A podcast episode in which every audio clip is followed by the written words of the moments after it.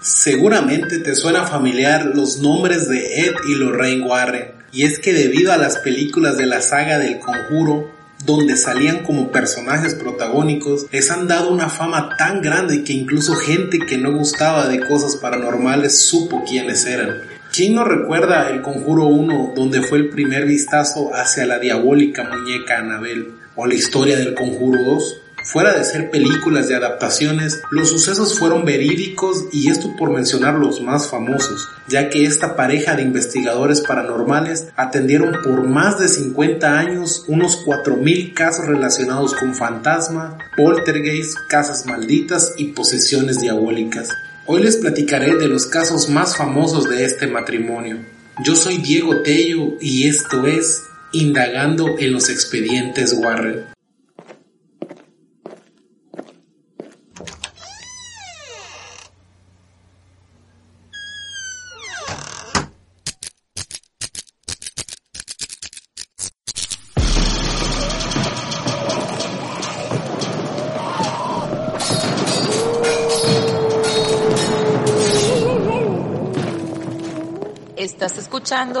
El misterio está servido.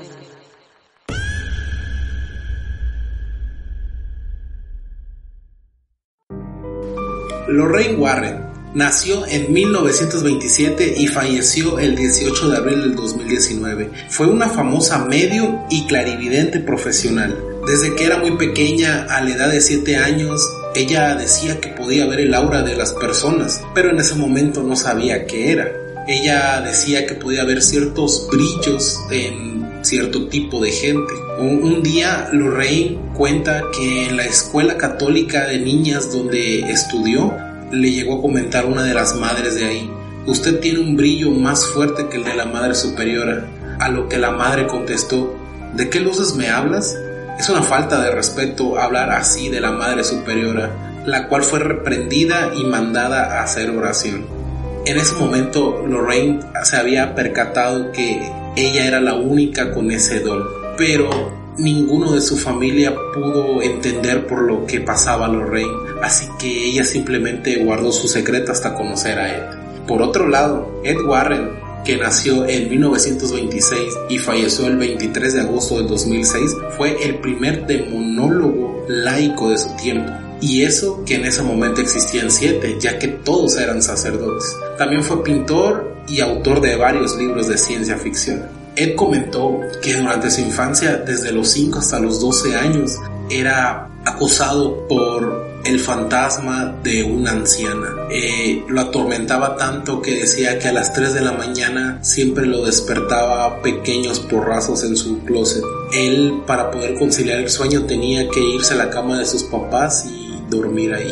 Pero Ed nunca supo qué era eso que tanto le sucedía. Y como niño nunca fue tomado en serio por todas estas cosas que él veía. Así que simplemente nunca volvió a hablar sobre eso. Sin embargo, hablaría sobre esto hasta la edad de 16 años cuando trabajaba en un teatro colonial en Bridgeport, cuando conoció por primera vez a Lorraine. Rápido se hicieron amigos y después novios. Ed le contó a Lorraine lo que le había sucedido de niño, mientras que Lorraine también aprovechó y le contó su secreto de ser una medium y de ver estas auras. En ese momento el destino los unió, eso cuenta Ed.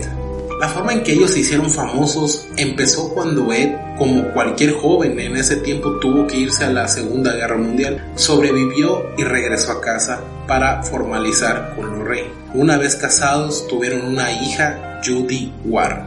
Como Ed era pintor, se sentaban afuera de las casas que Lorraine sentía que tenían algo, ya sea que entidades la habitaban o que simplemente a lo mejor y tenía algún fenómeno poltergeist y las retrataba. Al final de hacer su pintura, iban a la casa, golpeaban la puerta y le ofrecían este cuadro a los dueños de la casa.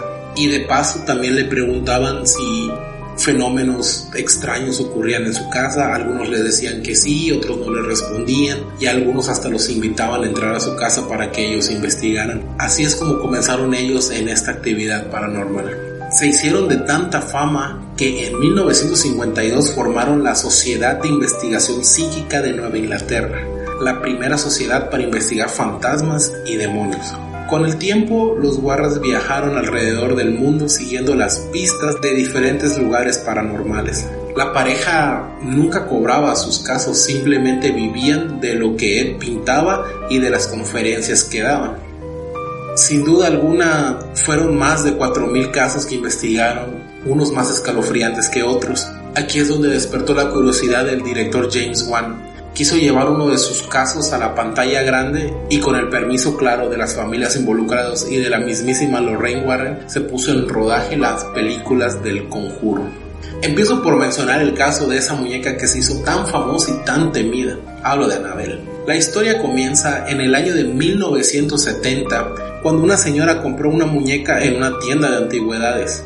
La muñeca era de trapo y había sido creada por Johnny Gill quien era un escritor de libros infantiles. La señora se la regaló a su hija Donna, de 20 años, quien le encantaba este tipo de obsequios. La joven era una estudiante de enfermería quien compartía cuarto con su mejor amiga Angie.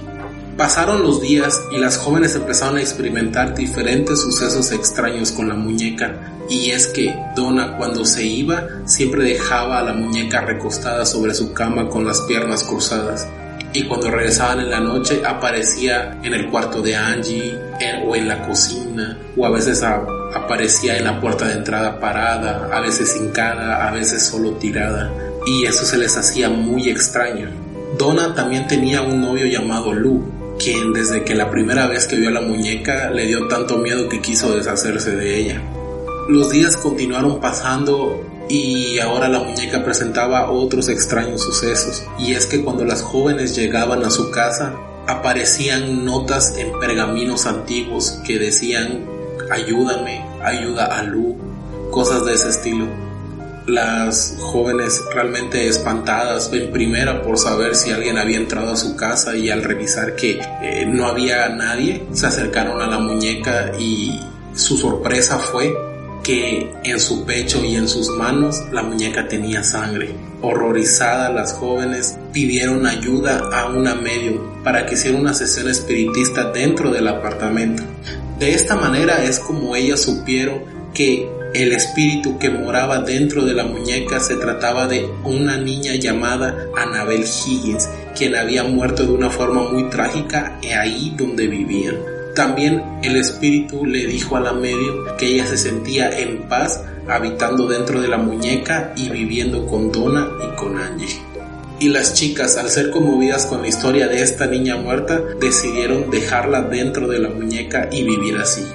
Después de obviamente esta mala decisión, el primero en sufrir las consecuencias fue Lu, el novio de Donna, ya que empezó a tener pesadillas muy concurrentes con la muñeca. También cuenta que un día se despertó a las 3 de la mañana y encontró a la muñeca al borde de su cama, quien en segundos saltó de repente para poder estrangularlo, pero lo único que consiguió fue desmayarlo. Cuando Lu recobró el conocimiento, se dirigió directamente a casa de Donna y le contó lo ocurrido. En ese momento se percataron de que algo extraño sucedía y esto era que empezaron a escucharse voces como si de una multitud se tratase dentro del cuarto de Donna. Al acercarse los jóvenes se dieron cuenta que no había nada y solo se encontraba la muñeca Anabel en una mecedora. Lu, harto de todo esto, decidió agarrar a Anabel para poder deshacerse de ella. Al acercarse a la muñeca, sintió un dolor muy fuerte en el pecho y al abrirse la camisa que tenía ensangrentada, se dieron cuenta que tenía siete marcas de garras en el pecho, tres horizontales y cuatro verticales. Convencidos definitivamente que el espíritu que animaba a la muñeca era hostil y maligno, decidieron ponerse en contacto con algunos sacerdotes de la iglesia quien sorprendidos por lo que los jóvenes le contaban sobre Anabel, decidieron ponerlas en contacto con los Warren. Esta pareja llegó a la rápida conclusión de que el espíritu que se encontraba unido a la muñeca no era el de una niña dulce e inocente, sino que era de una presencia diabólica que quería apoderarse de Donna. Los Warren, para poder proteger a los jóvenes, decidieron llevarse a la muñeca y a duras penas pudieron hacerlo, ya que en el momento que se la llevaban en el auto, el auto fallaba, los frenos también empezaron a fallar, pero pues todo esto se calmó cuando Ed le roció agua bendita a la muñeca. pudieron llevarla hasta su casa en Connecticut, que cuenta Lorraine que al llegar a su casa sucesos extraños también ocurrían como la muñeca desapareciéndose, apareciéndose en otras habitaciones, levitando. Los Warren, al estar completamente convencidos que la entidad era completamente demoníaca, no humana, llamaron a un sacerdote Jason Bradford para que hiciera un exorcismo, pero este al ver a una dulce muñeca solo dijo, es una muñeca de trapo, no le haría daño a nadie. Increíblemente, cuando él abandonó la casa y se fue, él comenta que los frenos de su auto empezaron a fallar, se salió de la carretera y sufrió un fuerte accidente, del cual pudo salir libre de milagro. Al ver todo esto ocurrido con la muñeca y al ver que el demonio era muy fuerte, decidieron guardarla en una urna de cristal y llamaron a diferentes sacerdotes para bendecirlo y hacerle un exorcismo, el cual no funcionó. Y Anabel hoy en día sigue en esa urna de cristal, quien es una atracción muy famosa en el Museo de los Warren en Connecticut. La muñeca nunca más volvió a moverse de la urna, pero muchos años atrás se reporta que pasó un hecho muy misterioso y es que un joven acompañado de su novia fueron a este museo y el joven empezó a insultar a la muñeca y empezó a golpearle el cristal de su urna. En ese momento Ed lo expulsó del lugar para que no regresara nunca más. Entonces el joven al irse en su moto siguió diciendo pestes de Anabel. Entonces los frenos de la moto le empezaron a fallar y los jóvenes se estrellaron contra un árbol. El joven murió al instante, pero la novia, después de meses en terapia intensiva, pudo sobrevivir. Ed sobre este suceso comentó que la urna de cristal podía evitar que la muñeca se moviera del lugar, pero la entidad demoníaca sigue ahí, esperando algún día pueda ser libre nuevamente. Otro de los casos fue el homicidio de Amityville. El involucrado fue Ronald Tifio. De niño se cuenta siempre tuvo un comportamiento muy agresivo, un tanto solitario y nunca tuvo una buena relación con su padre debido a que este también era severo y violento.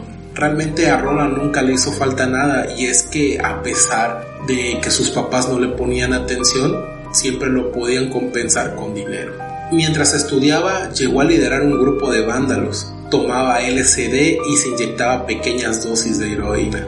En su evidente locura y sumido en las drogas, Ronald comenzó a realizar sacrificios satánicos en el sótano de su casa. Se cuenta que él mataba desde perros hasta cerdos y pintaba con su sangre las paredes y siempre pedía más dinero y poder.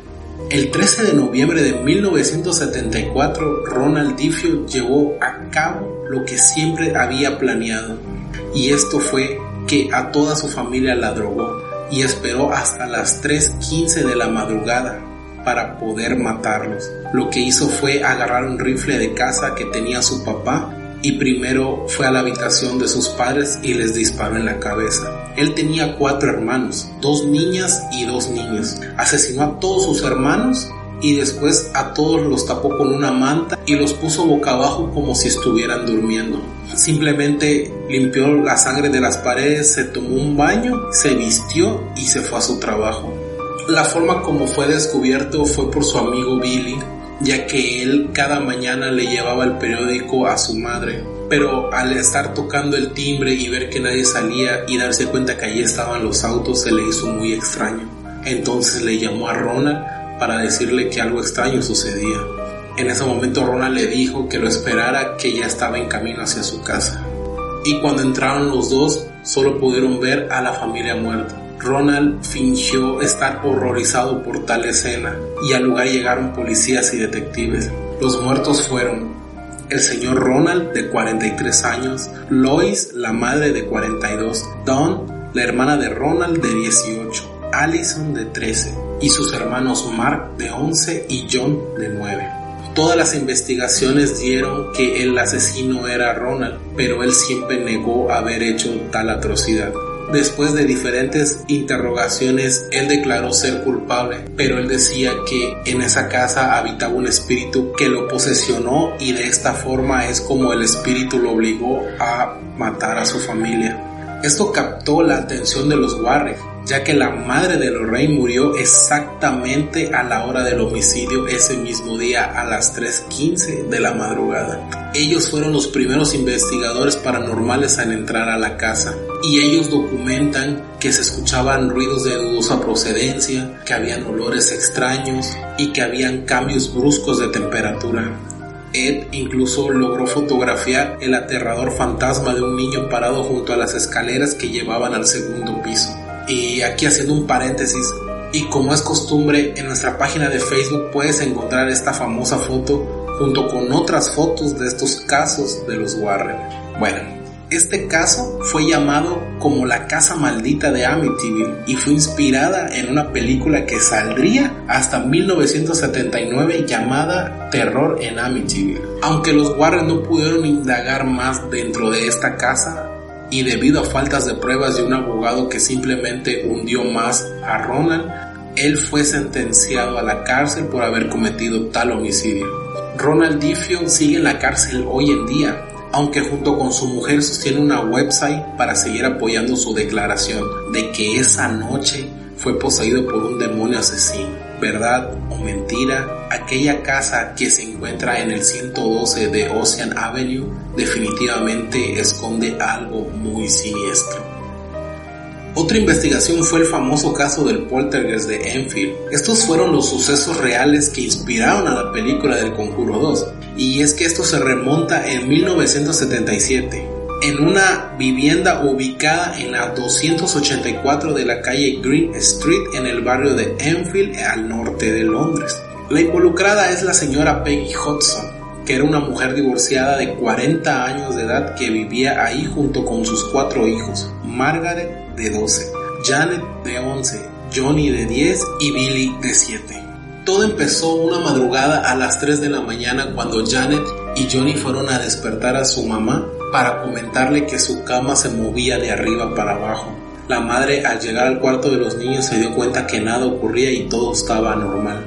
Al día siguiente los niños volvieron a despertar a su mamá y esta vez para decirle que extrañas voces escuchaban debajo de su cama. La madre de nuevo fue a su cuarto de los niños para ver qué ocurría y de nuevo no encontró nada. La madre pensaba que tal vez los niños estaban jugando una broma o que simplemente tenían pesadillas y no podían dormir bien.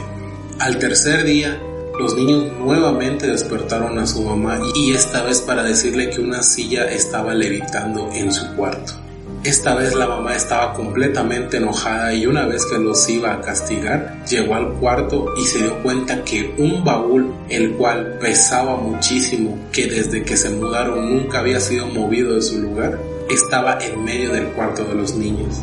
La mamá, al no entender qué podía haber pasado, junto con los niños empezaron a mover el baúl para ponerlo de nuevo en su lugar original. Apenas la mamá se volteó, el baúl se volvió a poner en medio del cuarto. Y la mamá al ver esto quedó horrorizada y fue que le pidió ayuda a sus vecinos los Nottingham.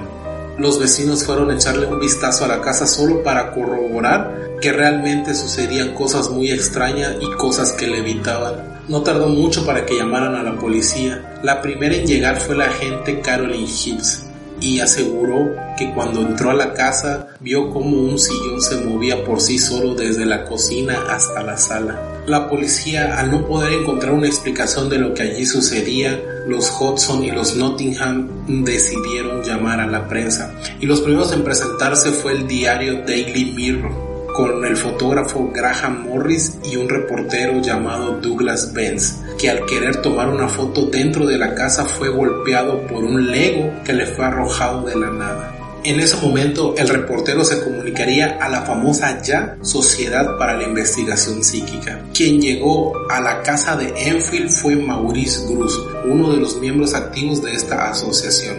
Él nos cuenta, tan pronto como llegué, me di cuenta de que el caso era real, porque la familia estaba en mal estado. Todo era un caos. Vi piezas de Lego que volaban a través del cuarto y pedazos de mármol que cuando los recogía estaban calientes. Algunas puertas se abrían solas. Sentí una especie de gran brisa fría recorrer mi cuerpo y los miembros de la familia Hudson eran arrojados fuera de sus camas por la noche. Eran típicas actividades del fenómeno poltergeist. El tiempo iba pasando, pero la mayor actividad paranormal sucedía alrededor de Janet Hudson. Ella entraba en trances violentos e inclusive se le vio levitar en su cuarto estando en trance. Janet admitiría muchísimo después que antes que empezaran estas actividades paranormales, ella jugó el tablero Ouija junto con su hermana, sin saber que todo esto iba a ocurrir. Eh, ella cuenta que, que la levitación le daba mucho miedo.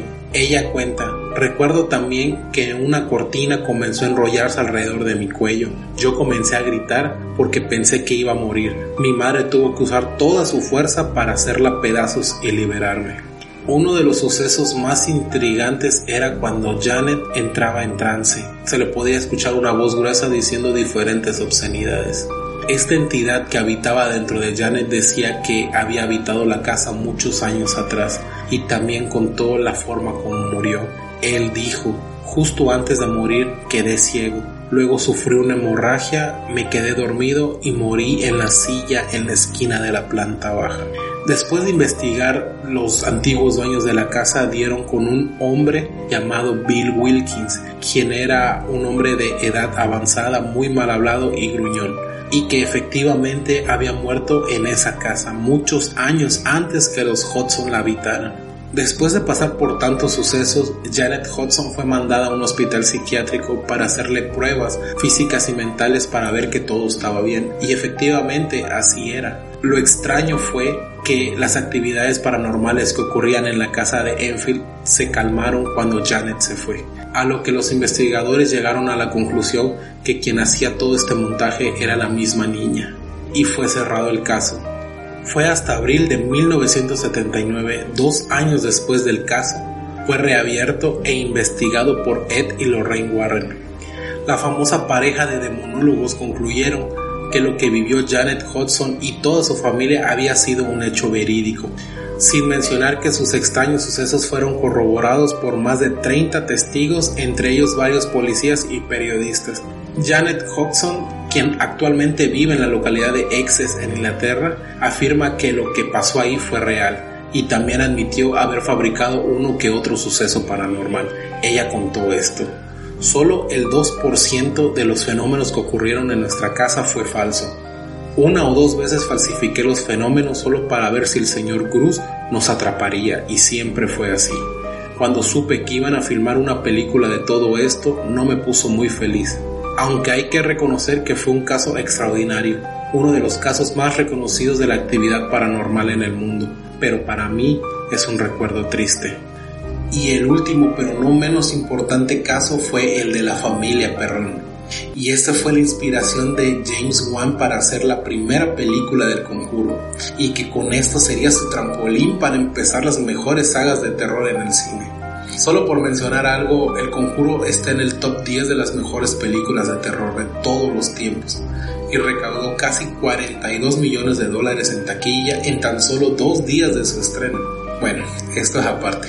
La historia comienza en 1971 cuando Roger y Carolyn Perron compraron una casa muy colonial en Harrisville, Rhode Island, con sus cinco hijas, Andrea, Nancy, Cristina, Cindy y April Perron. Al poco tiempo de haberse mudado a la casa fue que empezaron a suceder cosas muy extrañas. La familia cuenta que el primer fenómeno paranormal era de un espíritu que le gustaba tocar la puerta de entrada todas las madrugadas a las 3 de la mañana y este paraba cuando toda la familia era despierta. No tardó mucho para que los demás espíritus que habitaban la casa se manifestaran de diferentes formas. Aunque la familia Perrón cuenta que el espíritu más violento y temido por todos era el de una anciana conocida como Betsabe Sherman, ella quería poseer a Caroline Perron. Según la leyenda que se cuenta ahí en Harrisville, eh, Betsabe Sherman fue sospechosa de ser una bruja y fue acusada de sacrificar a un niño como ofrenda al diablo. Más de 12 misteriosas muertes ocurrieron donde ella vivía, pero da la casualidad que nunca fue incriminada por ninguno de estos homicidios, ya que se comentaba que no había pruebas suficientes de su acto. Lo que ocurrió con Betsabe Sherman existen dos versiones.